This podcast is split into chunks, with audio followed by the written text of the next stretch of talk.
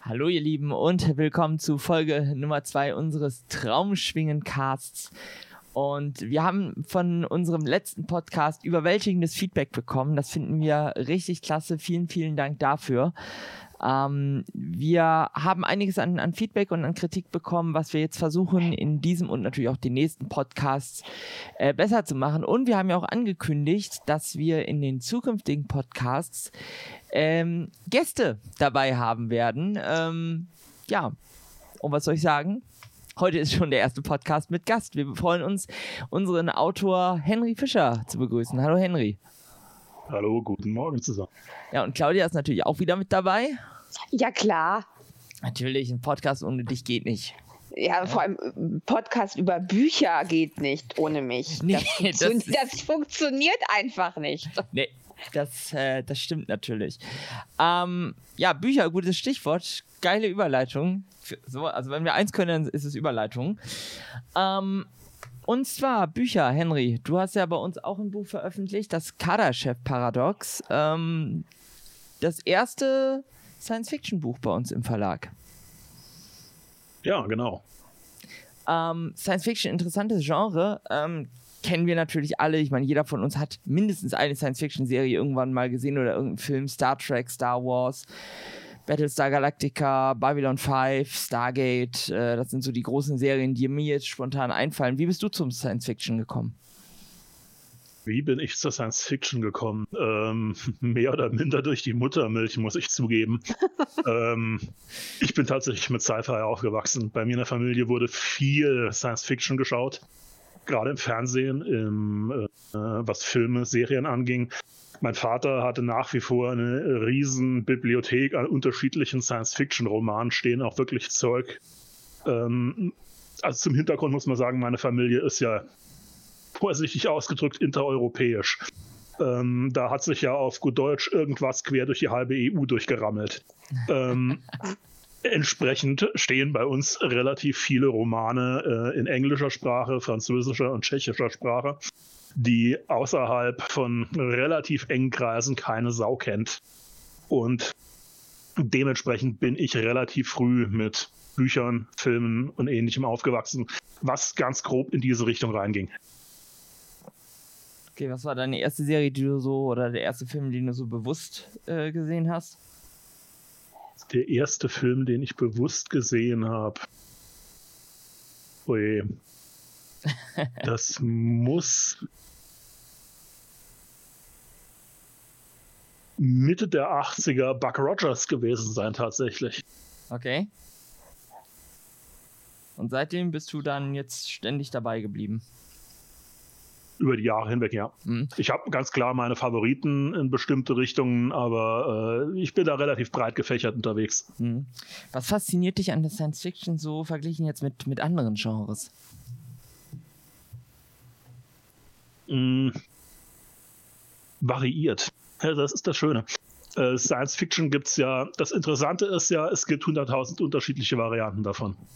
Äh, wenn ich mir anschaue, ähm, das hat ja in den 30ern, 1930ern gab es ja diese ersten großen Schwung an Science Fiction Stories, was in diese Pulp, diese, diese Groschenromane reinging. Mhm was ganz klassisch, die bösen Außerirdischen, die kamen und die Menschheit musste äh, ver versammelt zurückschlagen, um das, äh, die Bedrohung aus dem Universum wieder äh, auszubügeln.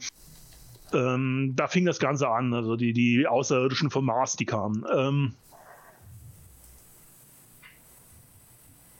hm es wurde dann relativ schnell interessanter. Lovecraft begann dann Science Fiction mit Horror zu verbinden. Ja, der ja, Cthulhu-Mythos. Der Cthulhu-Mythos, ja, genau. Genau. Und das Interessante war, ab den 1960ern über den Daumen gepeilt, fing die Science Fiction dann an, philosophisch zu werden. Mit, ähm, ich meine, ganz großer Klassiker 2001, Odyssee im Weltall. Ja. 2010 äh, Fahrenheit 451. Mhm.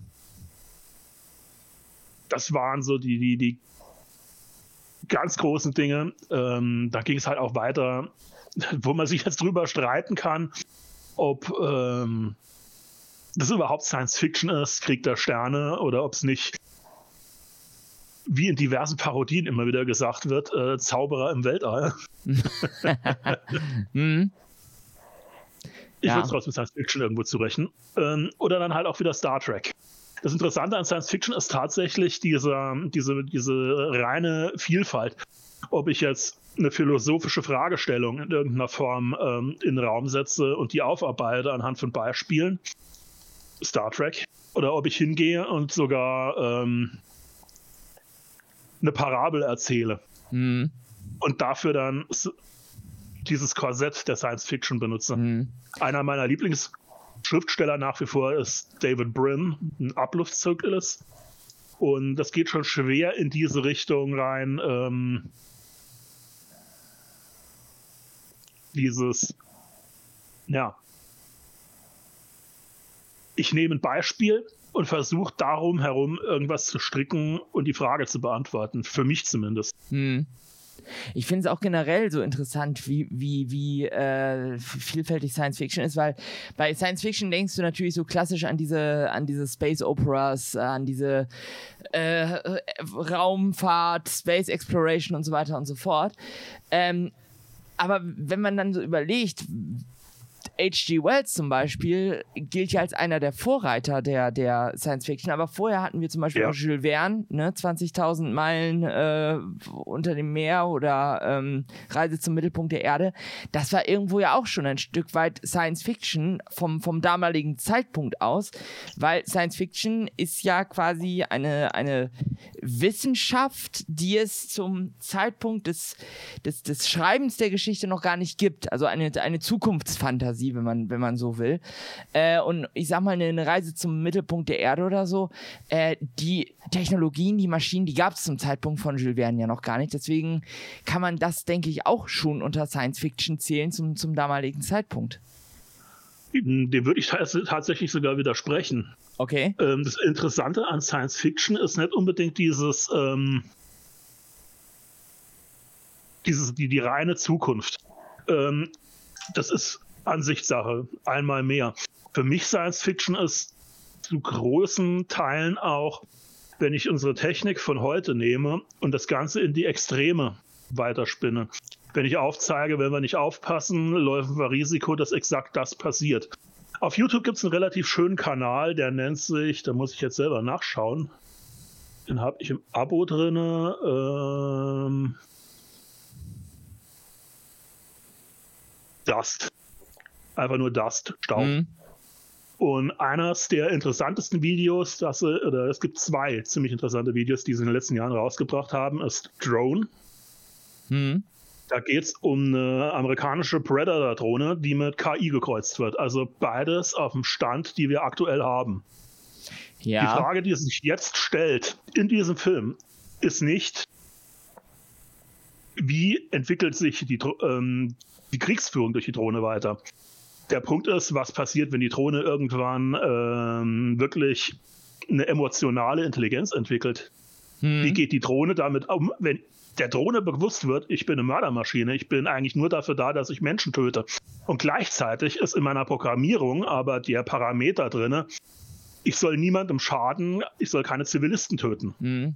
Ja, da sind, da sind wir jetzt auch schon bei, bei Asimov, der ja quasi in, in dem Bereich mehr oder weniger ja, Regeln oder Gesetze verfasst hat. Äh, ne, äh, ja, genau, Asimov. Die, Re die, Regeln der Robotik, genau. Genau, die Regeln der Robotik. Ähm, da gibt es ja auch etliche, äh, etliche, sag ich jetzt mal, Science-Fiction-Serien oder generell Serien, die sich eben auch darum drehen, was passiert, wenn zum Beispiel in einer KI diese Regeln der Robotik nicht verankert sind. Das fängt eigentlich, äh, also das, das Witzigste, wo, wenn man so drüber nachdenkt, passt es tatsächlich auch. Ähm, aber das fängt zum Beispiel bei Mega Man schon an, ähm, dass die Roboter gegeneinander kämpfen und auch Menschen angreifen, ähm, obwohl sie es ja eigentlich äh, ja, nicht sollten, ähm, bis hin halt eben zu äh, Spielen oder wie zum Beispiel, ähm, was ich auch sehr interessant fand, wo ich mir auch dachte, eigentlich ist das, äh, ja, Dystopie ist, ist ja auch so ein, so ein verwandtes Genre. Äh, Dystopie ist ja das, was, was dann äh, irgendwie dann am Ende des Ganzen steht. Wenn ich jetzt an ähm, an Li äh, nicht Life is Strange, nein, das andere Spiel, Horizon Zero Dawn denke, äh, dass Maschinen erschaffen wurden zur Kriegsführung, die sich aber durch Biomasse selber mit Energie versorgen können. Und dann lese ich einen Artikel von, vom äh, US-Forschungs, äh, von der US-Forschungsabteilung DARPA, dass die genau so eine Maschine entwickelt haben. Und dann denke ich mir auch, okay. Und wenn die jetzt Amok läuft, dann haben wir ein Problem. Punkt A das. Punkt B, wo wir wieder bei dem anderen Punkt sind. Ähm, wie reagierten jetzt die äh, Maschine darauf, wenn sie mit ihrer Programmierung in Konflikt gerät? Mhm. Ähm, du hast 2001, den Film kennst du. Ja. Hast du das Buch gelesen? Nee, habe ich gibt nicht. zwei. Habe ich nicht. Ähm, es wird ja im Buch eigentlich oder im, im Film nie hundertprozentig klar, warum Herr 9000 äh, auf der Reise zum Jupiter durchdreht. Mhm. Im Buch ist es eigentlich sehr, sehr interessant beschrieben. Der dreht tatsächlich durch und tötet die Menschen, weil er in, seinem, in seiner Programmierung ähm, einen doppelten Konflikt erlebt. Er soll Menschen dienen und soll sie nicht belügen. Mhm. Ihm wird aber gleichzeitig gesagt, du darfst auf keinen Fall sagen, dass wir am Jupiter einen zweiten Monolithen gefunden haben. Mhm. Das ist eigentlich so der interessante Nebeneffekt. Ja. Wenn du dann noch äh, die weiteren Romane gelesen hast, ähm, jetzt ohne zu spoilern, 3001, die Kombination aus ähm, dem Astronauten, der gestorben ist, beziehungsweise der am Ende in diesem seltsamen, dieses Wurmloch, nenne ich es jetzt mal, eingesaugen wird. Mhm. Und Hal setzt die Frage dann nochmal anders fort. Also da lässt sich rein vom Gedankengang sehr viel weiterspinnen. Mhm. Auf jeden Fall. Ähm, ich meine, es gab, es gab auch irgendwie mal so eine, ich weiß nicht, wo das war, da hat, war es genau die gleiche, äh, äh, genau die, der gleiche Konflikt. Ähm, da war es so, äh, die Maschine sollte einerseits natürlich die Menschen nicht äh, nicht, nicht angreifen. Auf der anderen Seite sollte es aber alle Gefahren für die Menschheit eliminieren und irgendwann hat es dann herausgefunden, die größte Gefahr für die Menschheit sind die Menschen selber. Und war dann auch eben gezwungen, mehr oder weniger gegen seine eigene Programmierung zu handeln. Und das war, ja. äh, wenn, wenn, wenn du sowas hast, ähm, das ist dann, dann schon, schon erschreckend. Da ist dann die Frage, welche der Programmierungen halt eben die, die höhere Priorität hat, welche der, der Prämissen. Na, und ich denke, da sollten die, die äh, Asimovschen Gesetze äh, schon oberste Priorität haben eigentlich. Äh, aber das Interessante ist eigentlich dann auch die Frage, was in 2001 im Buch zumindest klar wird. Äh, ist es für eine KI eigentlich möglich, unter solchen äh, Schwierigkeiten mit der eigenen Programmierung eine Psychose zu entwickeln? Wo fängt dann der Punkt an, dass eine Maschine psychische Schwierigkeiten, psychische Erkrankungen entwickelt? Mhm. Und dann wiederum der Punkt ist, wo es dann, wenn eine Maschine eine psychische Erkrankung, eine Psychose oder ähnliches entwickelt, wie weit ist der Unterschied zwischen Mensch und Maschine in dem Moment eigentlich noch? Ja. Ja, das ist auch so ein bisschen die Prämisse von, äh, von äh, Detroit Become Human. Ja, genau. Ja, genau. Ähm, das ist, äh, da sind wir jetzt schon, schon sehr tief in der, in der Science Fiction drin und wir haben jetzt, glaube ich, Kari auch so ein bisschen, so ein bisschen abgehängt, ähm, weil äh, ich glaube, die einzigen Science Fiction Sachen, die du kennst, ist Star Wars. Ja, aber und ich muss tatsächlich sagen, ich muss tatsächlich sagen, wenn ihr das so mit der künstlichen Intelligenz und ob die gegen ihre Programmierung arbeiten können, habe ich tatsächlich erst vor ganz, ganz kurzer Zeit erst ein Buch gelesen. Die gehen zwar anders mit an die Thematik ran, oder er geht anders an die Thematik ran, aber genau das ist die Frage. Kann eine Maschine gegen das arbeiten, wofür sie programmiert wurde? Und zwar war das Buch von TJ Klune, äh, die, ähm, wie warte, die geheimnisvolle Reise, nee, die unerhörte Reise der Familie Lawson. Also das neueste Buch von ihm. Und genau an diese Thematik geht er halt nochmal ganz anders ran. Also weniger Science Fiction, eher Fantasy und Drama. Hm. Aber genau dieselbe Frage wurde halt gestellt. Also ich habe auch irgendwas Science-Fiction-mäßiges gelesen. Yay! Yay. Gut, neben, also mit, mit derselben Grundprämisse. Mhm. Gut, neben diesen äh, also äh, diese Themen, das, das Thema ist ja, Science Fiction ist ja wirklich breit gestreut. Ähm, auch in, in deinem Buch äh, wirst du ja quasi noch eine andere, äh, eine andere Fragestellung auf. Ähm, und da sind wir jetzt auch so in dem Bereich, da kennt die Kari sich jetzt wieder ein bisschen besser aus. Das wird jetzt ein bisschen wibbly-wobbly. Äh, Zeitreisen, auch ein sehr beliebtes Thema in der Science Fiction. Ähm, wobei nicht nur dort, ne, Zeitreisen haben auch in, in anderen Bereichen immer mal wieder äh, Einzug gehalten, äh, ich sag mal, hier äh, zurück in die Zukunft oder so. Ähm, aber wenn wir jetzt im Science-Fiction-Bereich bleiben, das Thema Zeitreisen, da sind wir jetzt bei dir.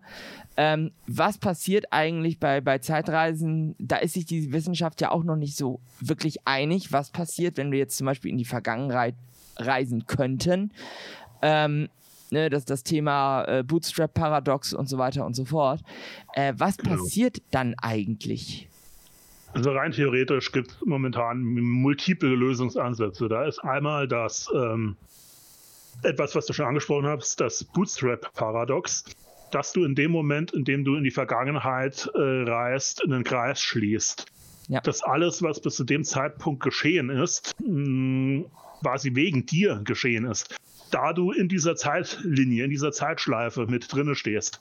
Wenn ja. du das Ganze nicht machen würdest, wird sich wiederum äh, ein paralleles Universum öffnen. Ja, da gibt es äh, zu dem Bootstrap-Paradox gibt es eine, eine, eine äh, bei, bei Dr. Who eine coole Erklärung. Äh, und zwar, stell dir vor, du reist in die Zeit zurück und hast Noten von Ludwig van Beethoven dabei, ja. von seiner fünften Symphonie. Und reist jetzt nach Bonn und willst Beethoven um ein Autogramm bitten, dass er die Partituren signiert. Und du kommst dahin und keiner kennt Ludwig van Beethoven. Keiner weiß, wer das ist. Aber sie sehen, du hast Noten und die klingen schön und die werden kopiert.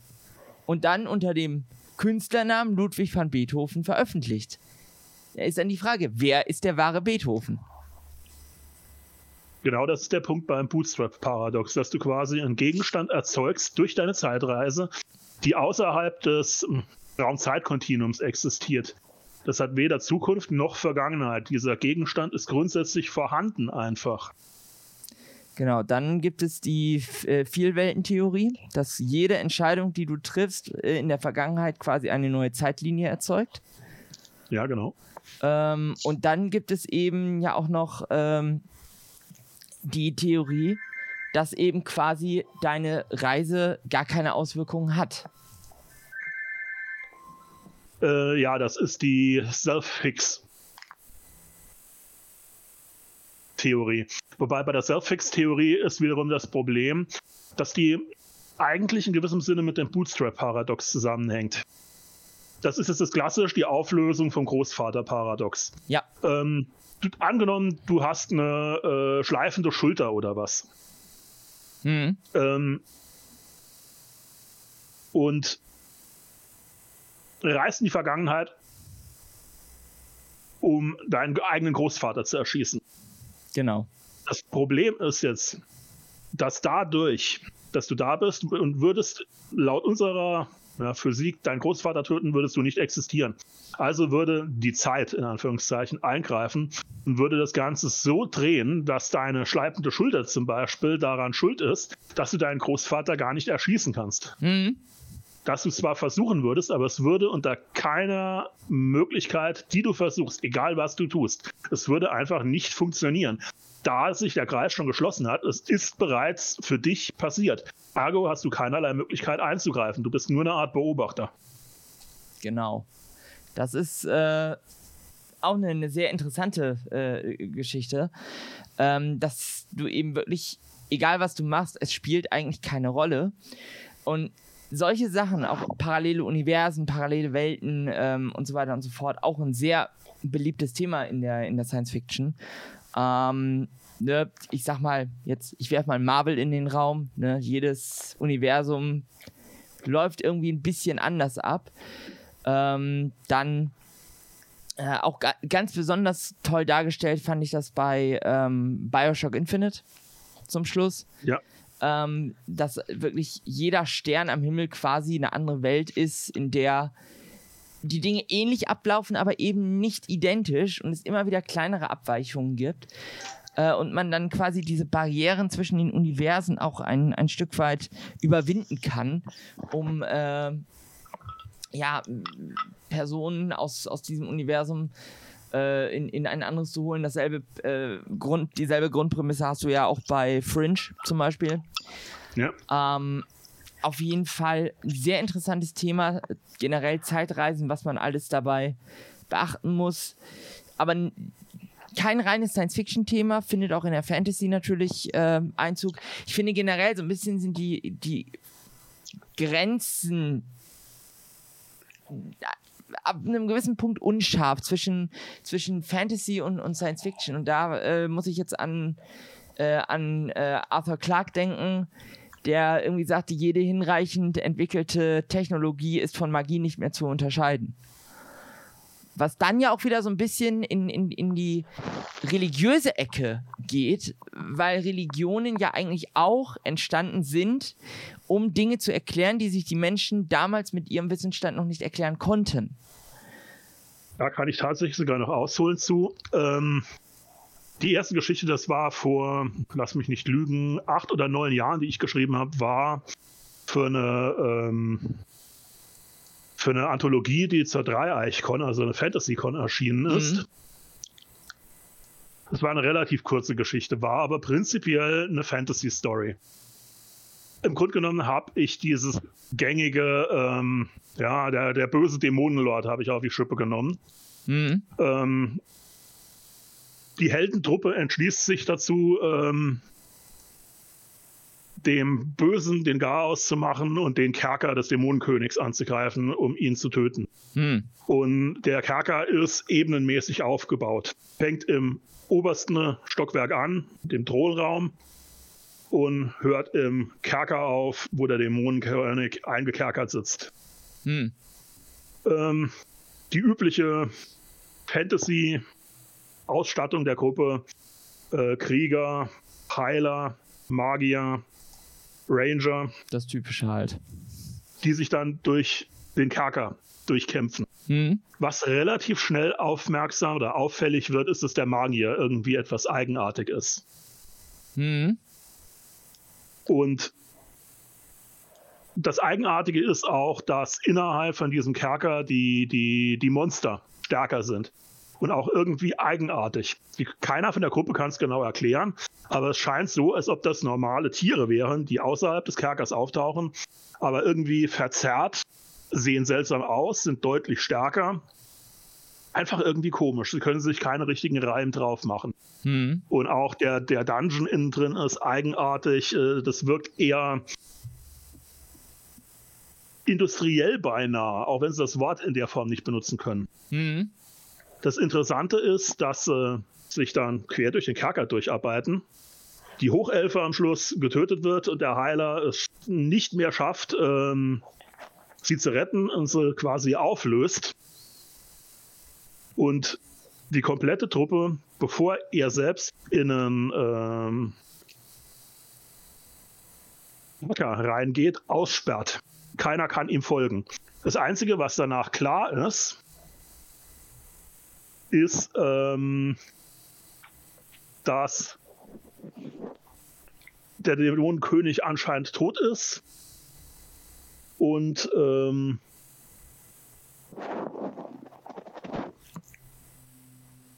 das Seltsame, die ganzen Sel äh, ich muss mich entschuldigen, meine Katze turnt gerade auf mir rum. Macht nichts, alles gut. Unsere, unsere gibt noch Ruhe. Wir haben vor einer Stunde erst gesaugt, die gibt jetzt erstmal Ruhe und dass ähm, die ganzen seltsamen Effekte, was zum Beispiel einmal äh, erwähnt wird, ist, dass die letzte Heldentruppe, die versucht hat, in den Kerker einzudringen, zwei Tage drinne war und um Jahrzehnte gealtert wieder herauskam. Hm. All diese Effekte hören auf. Und ähm, keiner kann sich genau erklären, was der Heiler überhaupt gemacht hat bis zum Epilog. Und für die komplette Gruppe und für die Welt, die drinne sind, wird es auch nie ersichtlich, was passiert ist. Mhm. Ähm, nur im Epilog. Und es wird auch nur dem Heiler und der Hochelfe am Schluss überhaupt klar, was passiert ist. Mhm. Die Hochelfe kommt wieder in einem strahlenden Raum zu sich und geht erstmal davon aus, scheiße, sie ist tot, sie ist im Himmel gelandet. Hm. Bahnt sich ihren Weg durch ellenlange Korridore, durch alles grell erleuchtet mit flackernden Lichtern, ähm, verspiegelten Glasoberflächen. Sie weiß nicht im geringsten, wo sie ist. Hm. Bis sie in einen anderen von diesen deutlich besser gestalteten, aber nicht zu verwechselnden Thronsäle kommt, wo der Magier hockt. Und sie kommt nur darüber zu, wie der Magier Logbucheintrag spricht. Und erst ab dem Moment wird eigentlich klar, ähm, dass dieser Magier ein Außerirdischer ist, der, also anders aufgerollt, der Dungeon mit dem Dämonenkönig Elkas war nie ein Dungeon, war auch nie ein Dämonenkönig. Das war ein abgestürztes Raumschiff, bei dem der Überlichtantrieb gesponnen hat. Ah. Der Antrieb ist durch Kraftfelder zwar abgesichert, aber durch die Überlichtfunktion, die massiven äh, Schwerkraftfelder, die dort herrschen, wird die Raumzeit in diesem Bereich verzerrt und die Strahlung, die austritt, verstrahlt tatsächlich die Tiere. Mhm. Und die mhm. mutieren über die Jahre hinweg. Durch die Zeitverzerrung erklärt die Jahrzehnte gealterte Party. Mhm. Genau wie die Tiere. Und der Elfe wird eigentlich, oder sie selbst versteht es eigentlich nie. Aber das Einzige, was klar ist, ein Star Trek-Fan wird es verstehen, ähm, weil also der Offizier macht seinen Logbucheintrag, dass er es geschafft hat, den Warpkern aus dem Schiff rauszubeamen. Und die Elfe bekommt dann die Frage gestellt oder vielmehr die Aussage vom Bordcomputer gestellt: Willkommen beim LKs Menüsystem. Hm. Sie haben also nie verstanden, dass LKs, der böse äh, Magier, der böse Dämonenlord, eigentlich nur das Computerinterface des abgestürzten Raumschiffs war, das er eigentlich davor warnen wollte, ins Schiff einzubringen. Mhm. Von daher merkt man eigentlich, wie du sagst, teilweise ist durch fortgeschrittene Technik kaum von Magie zu, zu unterscheiden. Das mit dem Bordcomputer erinnert mich jetzt an, an zwei Dinge gleichzeitig. Also erstmal die ganze Grundprämisse dein, deiner Geschichte erinnert mich an, an eine Serie, die wir gesehen haben zusammen, äh, Claudia und ich, und zwar äh, 1899 auf Netflix. Ja. Richtig, richtig coole Serie, ähm, wo es am, e am Ende einen ähnlichen Plot-Twist gibt. Äh, Hashtag Spoiler. Äh, ja, die, die Schläferzelle. genau. Ähm, wobei das mich tatsächlich auch so ein bisschen an, oh, wie hieß das andere nochmal? Das ist das Horror-Game. Ah. Haben wir gesehen. Gibt zwei Teile davon, wo du in so einer Irrenanstalt bist, aber die Irrenanstalt existiert eigentlich gar nicht. Ja, wo du in diesem Tank da liegst. Ne? Ja, genau. Ich weiß jetzt nicht, wie das Spiel heißt. Oh, wie hieß das denn? Ja, ich, mit, mit, ich war jetzt mal mit Ethan. Wo du immer wieder dann, wo du dann immer wieder in diese Irrenanstalt reingehst und dich da aufleveln kannst. Ne? Uh, the Evil Within. Ja, Evil genau, Within. ja. Genau. Äh, zum anderen, äh, wo du das sagst mit der, äh, mit, mit dem Bordcomputer, ähm, das erinnert mich dann wieder so ein bisschen an Horizon Zero Dawn, äh, wo halt eben die äh, Nora, einer der Stämme, äh, die wohnen oder die haben ihren, ihr Stammesgebiet an einem Berg, den sie Mutter, Mutterherz nennen. Ähm, und in diesem äh, Berg wohnt halt eine Göttin, die mit ihnen spricht. Was aber in Wirklichkeit auch nur die KI ist der Anlage, die sich in diesem Berg befindet. Also auch sehr, sehr interessant das Ganze. Ähm, und wenn wir jetzt äh, mal von, von, von dem Thema ausgehen, jede hinreichend weit entwickelte Technologie ist von Magie nicht mehr zu entscheiden. Da sind wir natürlich unweigerlich auch bei dem, bei dem Thema, was auch ein sehr, sehr gern genommener, genommenes Topic in, in der Science-Fiction-Literatur ist. Nämlich, dass man eben Zivilisationen begegnet, die wesentlich weiter entwickelt sind. Ja, womit dann sich wiederum die Frage stellt, wenn ich eine Zivilisation treffe, die weit genug entwickelt ist, wann stellt sich eigentlich die Frage, was tut diese Zivilisation dafür, dass sie diesen Status auch erreichen kann?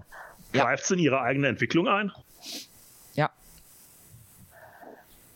Da habe ich vor kurzem tatsächlich eine, ähm, einen Ausschnitt gesehen aus einer, äh, aus einer Serie, The Orville. Ähm, ja. wo sie da in der, in der zweiten Staffel ist das, wo sie da auf diese Zivilisation treffen, die technologisch quasi auf unserem Stand ist, ähm, aber aus irgendeinem Grund äh, einfach Kinder vorzeitig per Kaiserschnitt entbindet, äh, und dann zum Schluss rauskommt, sie tun das, weil sie nicht wollen, dass die unter einem bestimmten Sternzeichen geboren werden. Und man sich dann fragt, okay, auf der einen Seite sind sie technisch, sag ich jetzt mal, entwickelt. Also es sind jetzt keine, ganz böse ausgedrückt, keine, keine Urvölker mehr, die äh, sich nach den Sternen richten. Ähm, auf der anderen Seite aber ist es ein sehr abergläubisches Volk. Und das ist, an, an dem Moment habe ich dann angefangen zu überlegen, was wäre denn, wenn?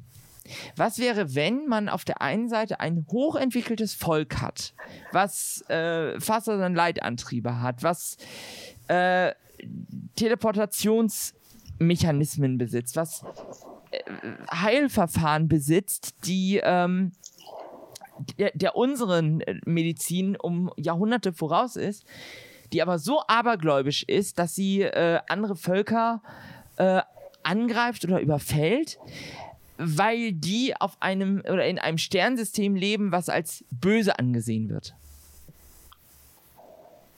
Das ist eine sehr spann spannende Überlegung. Und dann ist die nächste Frage, was passiert, wenn wir in so einem Sternsystem wohnen? Was machen wir dann? Wir gucken auf jeden Fall ziemlich blöd aus der Wäsche, wenn plötzlich über uns Millionen Raumschiffe kreisen und äh, uns mit Waffen angreifen, die äh, ja, gegen die wir nicht so viel entgegenzusetzen haben. Ja, ich kann in der Beziehung nur raten, du kannst Englisch, ähm, schau dir mal die Romane von David Brin an, den Uplift-Zyklus. Mhm. Ja. Die sind äh, gehen nicht exakt in die Richtung, aber äh, stellenweise ähnliche Fragen. Ich sag's mal so. Mhm. Und da sind wir jetzt dann wieder, jetzt schlagen wir wieder den Bogen zu deinem Buch, äh, das Kardashev-Paradox, äh, was ja auf den äh, Veröffentlichungen des, des russischen Astronomen Nikolai Kardashev aufsetzt, der äh, quasi eine Kategorisierung vorgenommen hat von, von Zivilisationen, anhand der, äh, des, des Energieverbrauchs. Genau, ja. Genau. Ähm, hat er 1964 vorgeschlagen und äh, es gibt drei oder er hat drei Zivilisationen ähm, festgesetzt, ursprünglich waren es drei, mittlerweile sind es mehr geworden, aber von ihm genau, ursprünglich ja. waren es drei. Ursprünglich sind es drei. Genau, äh, die erste, Typ 1, ist auf dem Stand der Erde, äh, Stand 1964 eben. Ähm, die Zivilisation ist in der Lage, die gesamte auf einem Planeten verfügbare Leistung zu nutzen, die ihn von ihrem Stern erreicht. Das heißt, da sind wir dann so bei den, ich sag mal, regenerativen Energien, äh, wie zum Beispiel ähm, äh, Solaranlagen wie Windkraft, Wasserkraft und so weiter und so fort. Außerdem äh, sagt er, dass sie theoretisch in der, in der Lage dazu sein sollten, eben Natur zu kontrollieren ein Stück weit, also Erdbeben, Vulkanausbrüche und so weiter zu kontrollieren und zu ihrem Vorteil nutzen zu können.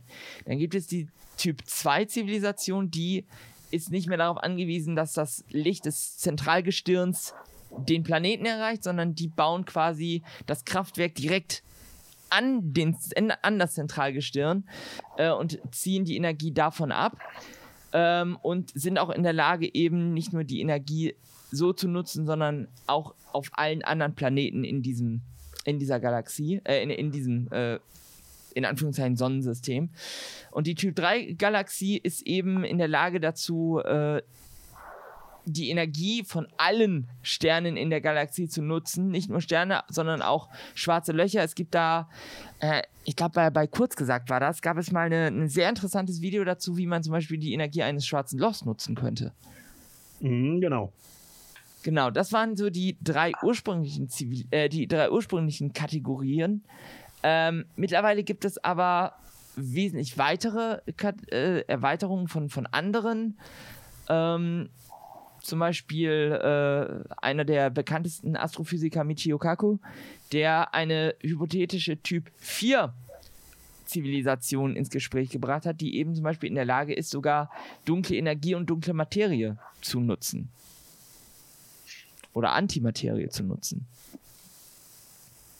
Und darauf, auf dieser Klassifizierung, baut dein Buch auf. Ähm, es gibt eine theoretische Stufe 5. Mhm. Also wie du gesagt hast, ähm, die, die, die, die ursprünglichen sind, es sind ursprünglich drei. Das ist ähm, Stufe 1, das eigene, der eigene Planet, Stufe 2, das eigene Sonnensystem, Stufe 3, Galaxie, Stufe 4, sie sind in der Lage dazu, ähm, exotische Energietypen anzuzapfen, während Stufe 5 bedeuten würde, sie sind multidimensional. Mhm. Genau. Das Problem bei Stufe 5 ist tatsächlich, dass diese Wesen nach unserer Auffassung gottgleich wären. Es gibt theoretisch, oder was ist theoretisch, es gibt unter Star Trek-Fans die Diskussion, ob äh, die Q quasi eine Stufe 5 Zivilisation sind. Sie sind effektiv an keinerlei physikalische Gesetzgegebenheiten mehr gebunden. Mhm. Ja. Und das ist eine der Ideen, mit der ich am Schluss rumspiele.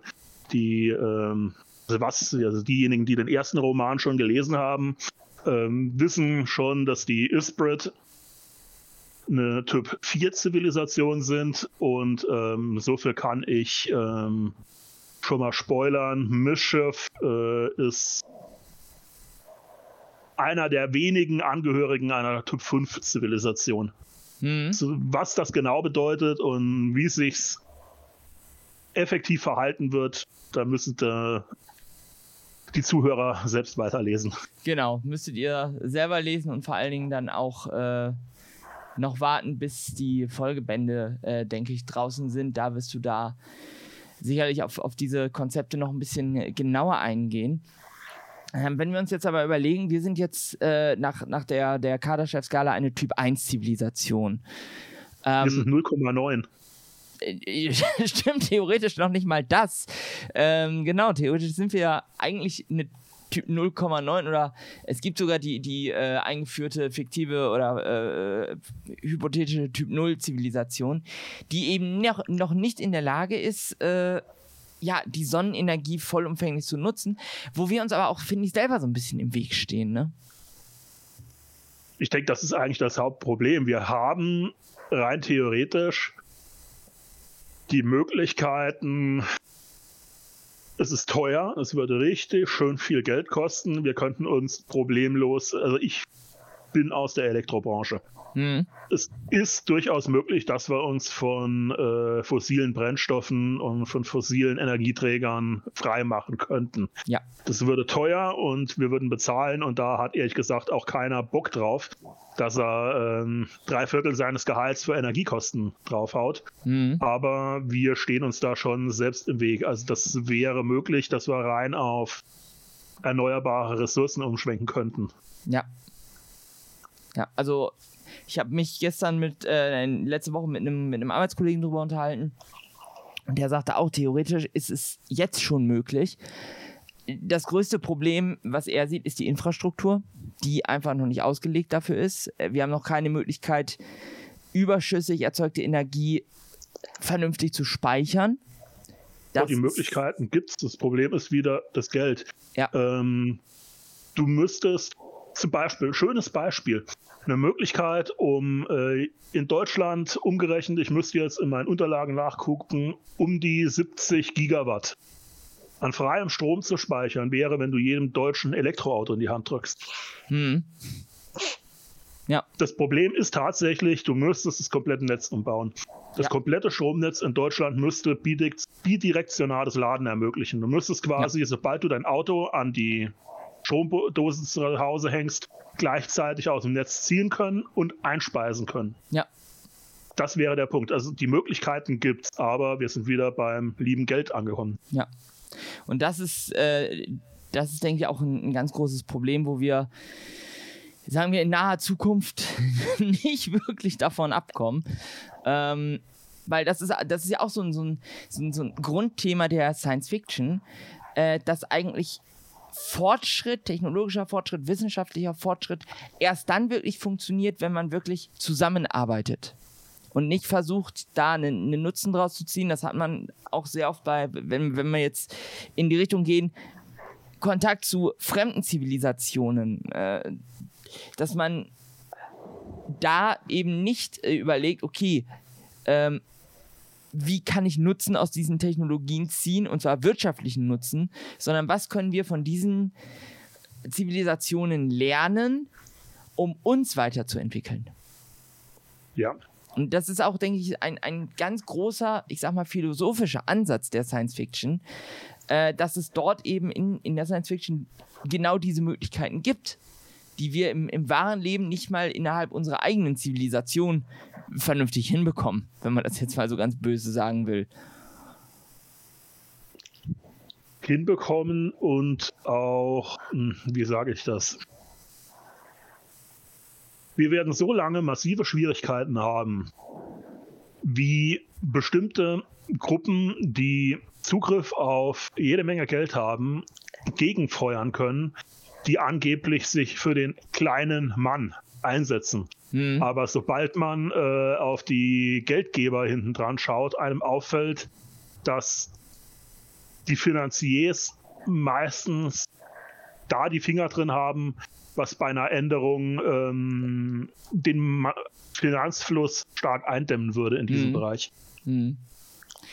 Gehen wir jetzt mal davon aus, ne? es gibt ja, äh, oder ich weiß nicht, ob es das noch gibt, aber es gab es auf jeden Fall das SETI-Projekt, ähm, was eben ja das Ziel hatte, außerirdische Zivilisation zu finden. Es gab auch das ein oder andere interessante Finding, äh, Stichwort das Wow-Signal.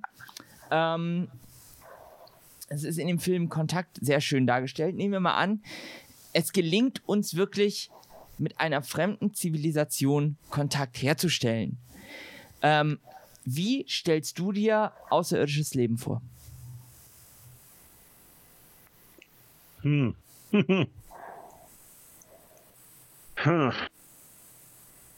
Also ganz ehrlich, ähm, ich denke, du würdest dir nicht unterscheiden. Es gibt theoretisch die Möglichkeit, das heißt theoretisch die Möglichkeit, solange wir nichts gefunden haben, ist es Käse, sich darüber irgendwo einen Gedanken zu machen. Wir wissen, dass wir an unseren Sternen mit ähm, einer Erdanziehungskraft mit einem G ziemlich gut angepasst sind. Wir sind maximal im Schnitt zwei Meter groß. Wir haben zwei ähm, Modifikationswerkzeuge an den knapp 1,10 Meter langen Fortsetzen rechts und links. Mhm. Wir haben ein zentrales Nervensystem auf, äh, auf der Oberseite sitzen, mit dem wir uns orientieren und Signale verarbeiten können. Mhm. Also denke ich rein von der Form her dürfte das auch für außerirdisches Leben relativ ähnlich sein, sofern es denn humanoide ist. Der Punkt ist, man kann es eigentlich nicht sagen. Da ist Leben, auf das wir treffen, tatsächlich humanoide?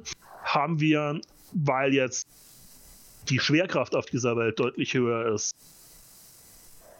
Was weiß ich. Insektoides Leben, die relativ nah am Boden gehen, dafür mhm. aber mehrere Beine haben, stark gepanzert sind, was auch immer. Mhm. Ich denke, das lässt sich so ohne weiteres gar nicht beantworten. Das ist ganz, ganz stark von der Gegebenheit vor Ort abhängig. Mhm.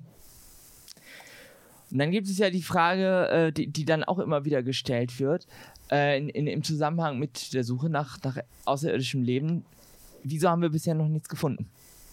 Und da gibt es ja auch verschiedene Theorien dazu. Ne? Die sind ja sicherlich auch bekannt.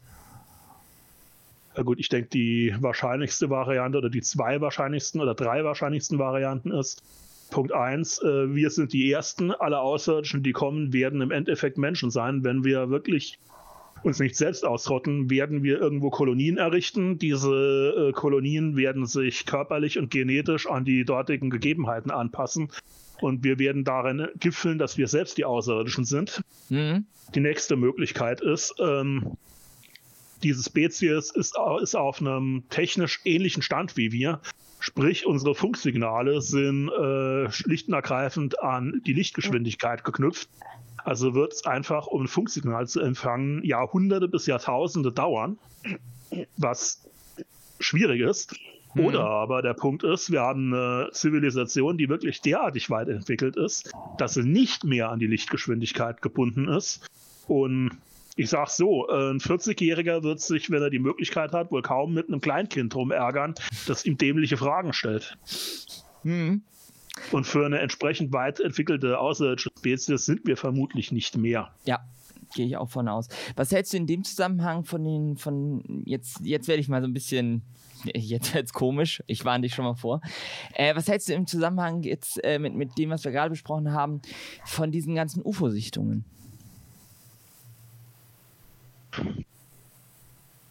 Handelt es sich dabei vielleicht einfach um natürliche Phänomene, die wir einfach Außerirdischen nur zuschreiben? Sind es äh, Flugzeuge oder, oder Fluggeräte von, von uns, die einfach so geheim sind, dass, dass äh, wir vielleicht insgeheim schon weiter sind, als es nach außen hin den Anschein macht, dass das alles nur unter verschlossener Tür äh, stattfindet. Oder könnte es vielleicht doch sein, dass es andere Zivilisationen gibt, die vielleicht auch durch unseren Funkkontakt, ich meine, wir haben ja mehrere äh, Möglichkeiten oder mehrere Anläufe gemacht, eben nach draußen zu telefonieren, ähm, die das vielleicht doch mitbekommen haben und dann gesagt haben, auch gucken wir doch mal vorbei.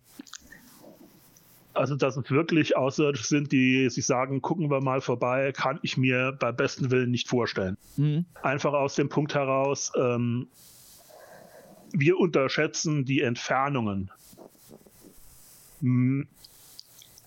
da draußen auf absolut grausame Art und Weise.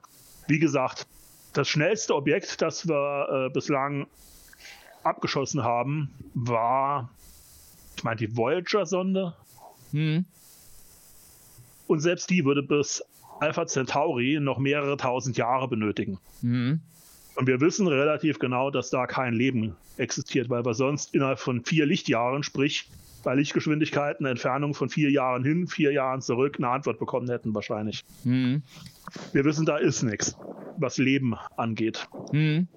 Heißt im Umkehrschluss, wenn es wirklich Außerirdische wären, würden die von deutlich weiter weg herkommen, was wieder dafür sprechen würde, dass sie uns technisch irrsinnig weit voraus wären. Und äh, ich kann mir einfach nicht vorstellen, dass eine Spezies, die dazu in der Lage ist, mehrere hundert Lichtjahre in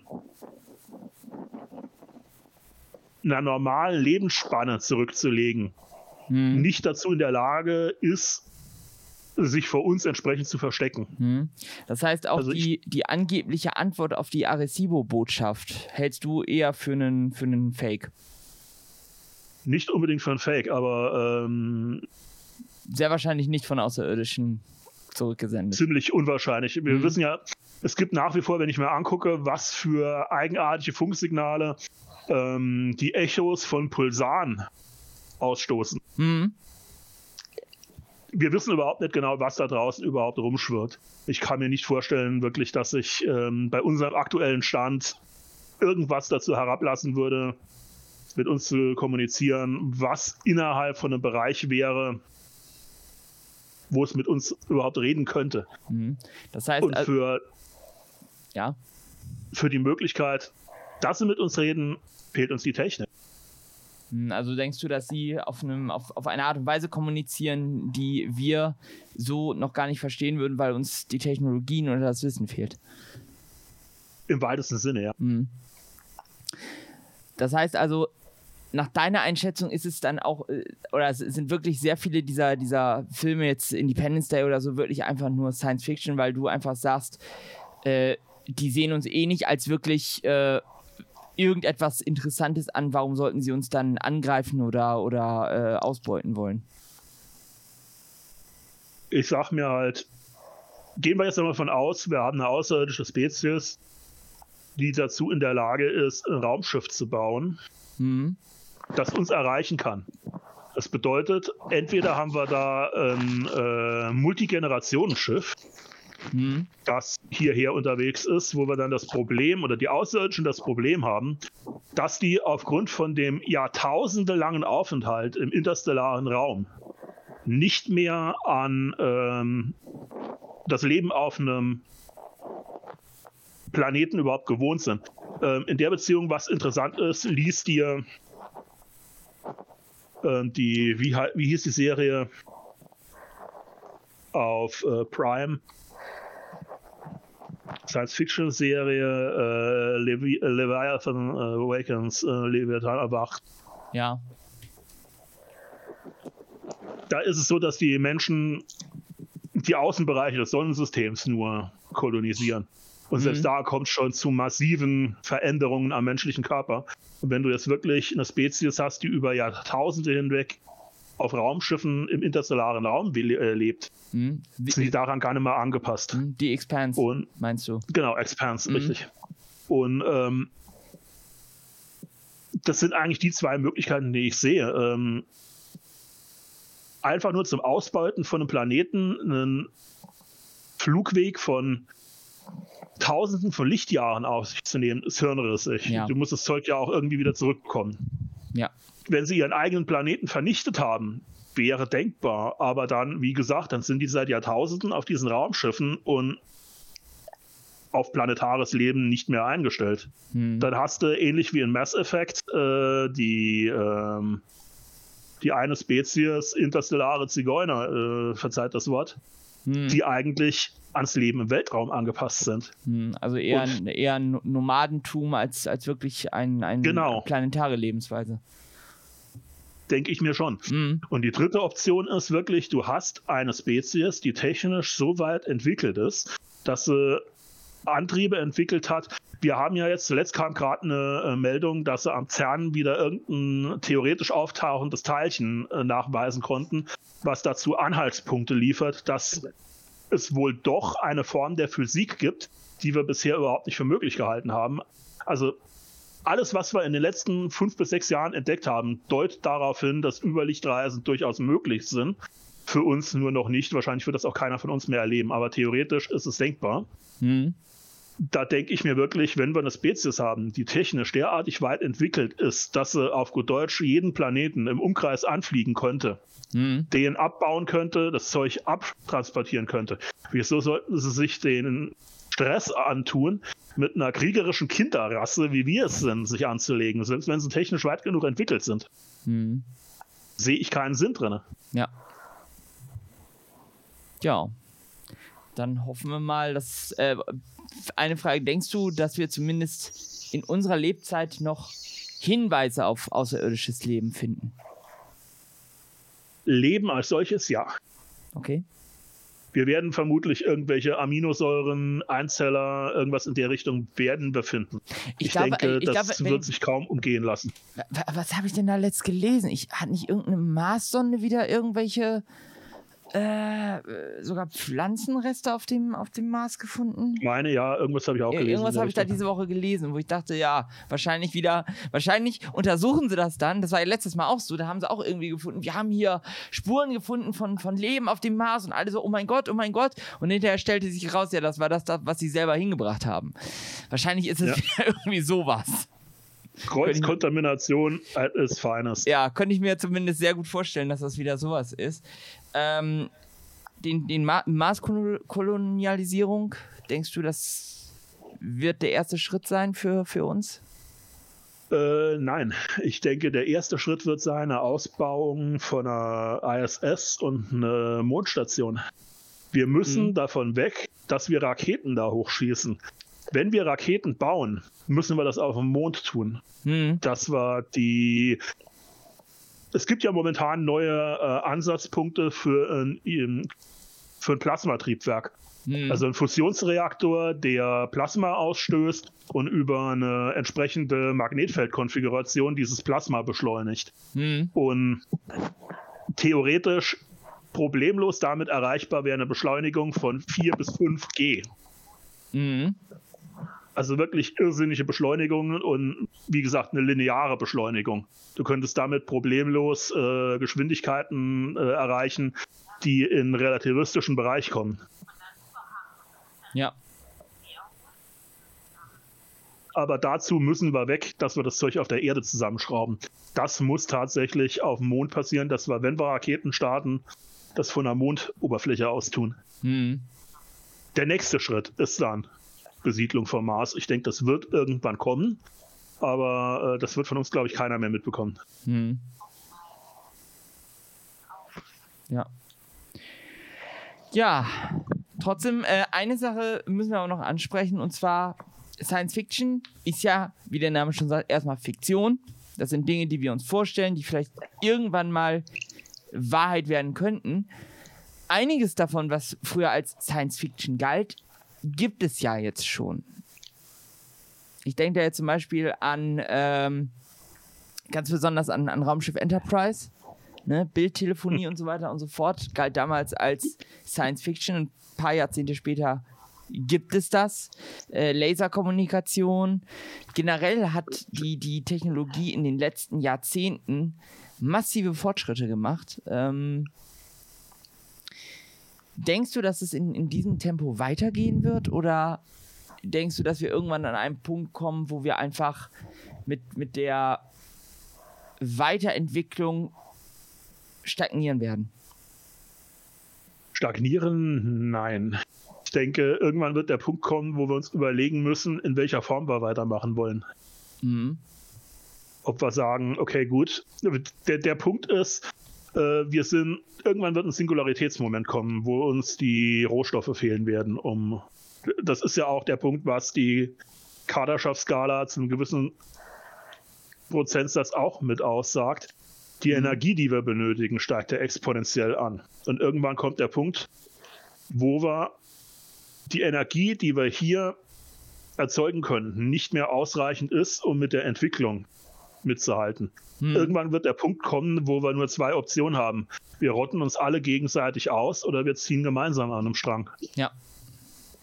Ich fürchte, es wird ersteres werden.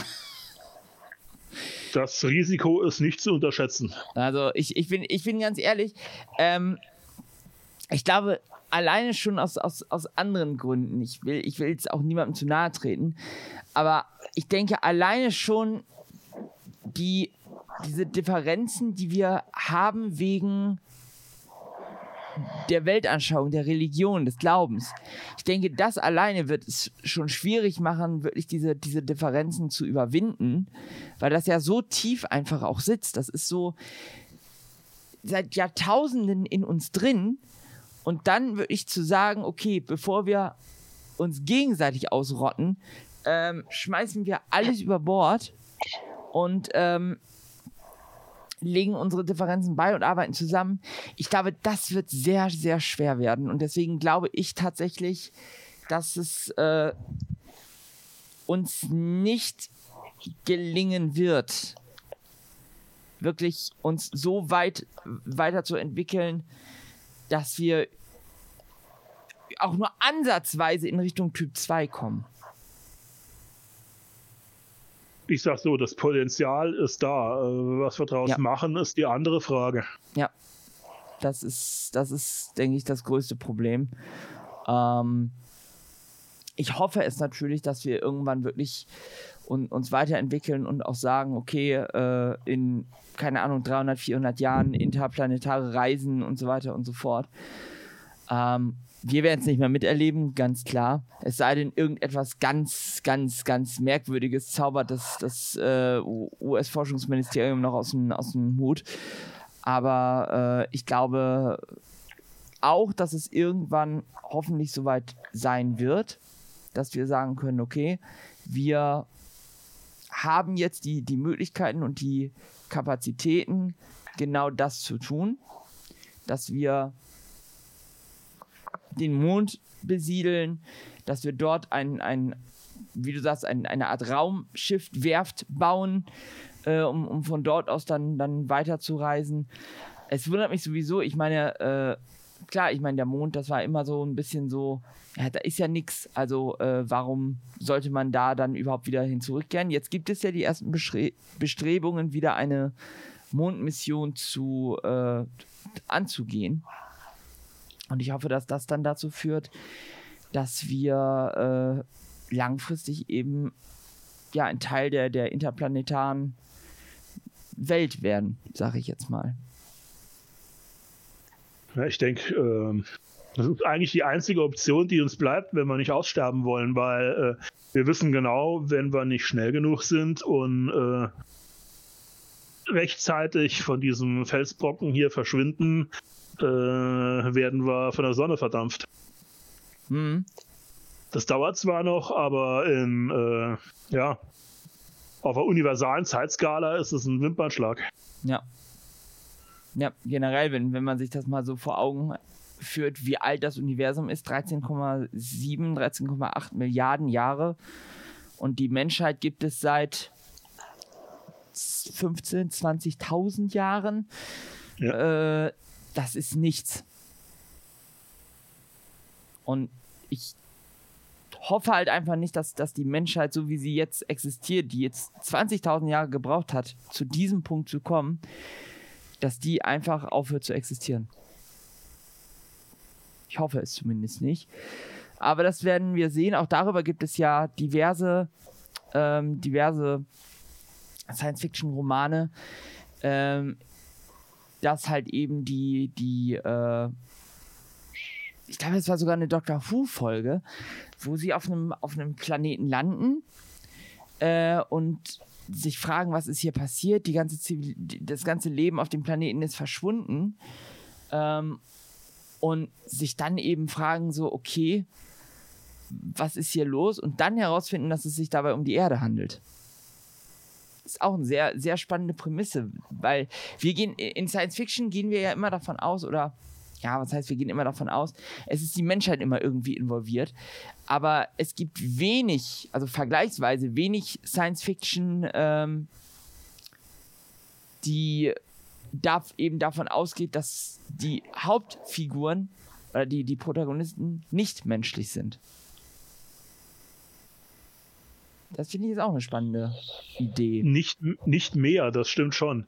Ich denke, die Zeit, äh, in der das relativ gut kam, ist vorbei. Das war in den 70ern. Mhm. Ja, Wenn ich mir Zeug angucke wie Planet der Affen und Co., da gab es doch in der Zeit einiges. Ja, genau. Das stimmt tatsächlich, ja. Ja, schauen wir einfach, was die Zukunft bringt. Ähm, was uns die Zukunft auf jeden Fall bringen wird, ist wahrscheinlich äh, Band 2 von Das Kaderchef-Paradox, wo du die Geschichte ja fortführst, aber äh, du hast uns schon gegenüber angekündigt, äh, nicht zwangsweise mit den aus Band 1 bekannten Figuren fortführen wirst. Ja, doch schon. Also die Figuren werden. Das Problem ist ja, also diejenigen, die Band 1 gelesen haben, hoffe ich, dass mittlerweile aufgegangen ist, dass die Story nicht unbedingt in chronologischer Reihenfolge spielt. Mhm. Und was ich halt sagen kann, ist, dass einige der Figuren, die im ersten Band schon aufgetaucht sind, im Band 2 erst ihre eigentliche Einführung erhalten werden. Hm. Das wird interessant werden. Das wird auf jeden Fall sehr, sehr, sehr interessant werden. Ja, ich denke mal, also momentaner Stand ist, ähm, ich gehe jetzt ab Montag in Urlaub, mhm. habe eine Woche auch Schreiburlaub, also ich fahre weg und werde die Woche Schreiben verbringen. Mhm. also wenn ihr Glück habt, Ende des Jahres kommt der zweite Band, äh, Anfang Frühling, Frühling mhm. nächsten Jahres spätestens sollte der zweite Band fertig sein. Mhm dann sind wir gespannt und ihr da draußen auch wie es mit Science Fiction bei uns im Verlag weitergeht. Kari ist jetzt komplett ruhig, die haben wir komplett abgehängt. Keine Sorge, nächstes Mal reden wir wieder über Dinge, wo du mehr mitreden kannst. Auf jeden ich Fall. Hab euch gerne, ich habe euch gerne zugehört. Das freut uns. Das ist das Wichtigste. Dann erstmal vielen Dank an dich, Henry, dass du dir die Zeit genommen Bitte, hast. Bitte, jederzeit gerne. Und falls ihr mehr über das Kaderchef-Paradox erfahren wollt, geht auf unsere Webseite www.traumschwingen.de. Dort gibt es auch eine Leseprobe, könnt ihr mal reinlesen. Und wenn euch das Buch gefällt, würden wir uns sehr freuen, wenn ihr es euch ins Regal stellen würdet. Es ist eine sehr spannende Geschichte. Ich habe sie sehr gerne gelesen und vor allen Dingen gerade, weil es auch eine Geschichte ist, wo du schon ein bisschen mitdenken musst, sonst äh, hängt sie dich ab. Das war es von unserer Seite aus. Äh, ich hoffe, oder wir hoffen, euch hat dieser Podcast gefallen. Lasst uns gerne ein wenig Feedback da per Mail oder auf Social Media. Und wir hören uns dann in, sagen wir, spätestens vier Wochen wieder zum nächsten Podcast. Und da dürft ihr gespannt sein, wen wir da dann als Gast haben. Jetzt aber erstmal euch eine schöne Restwoche. Bis dann.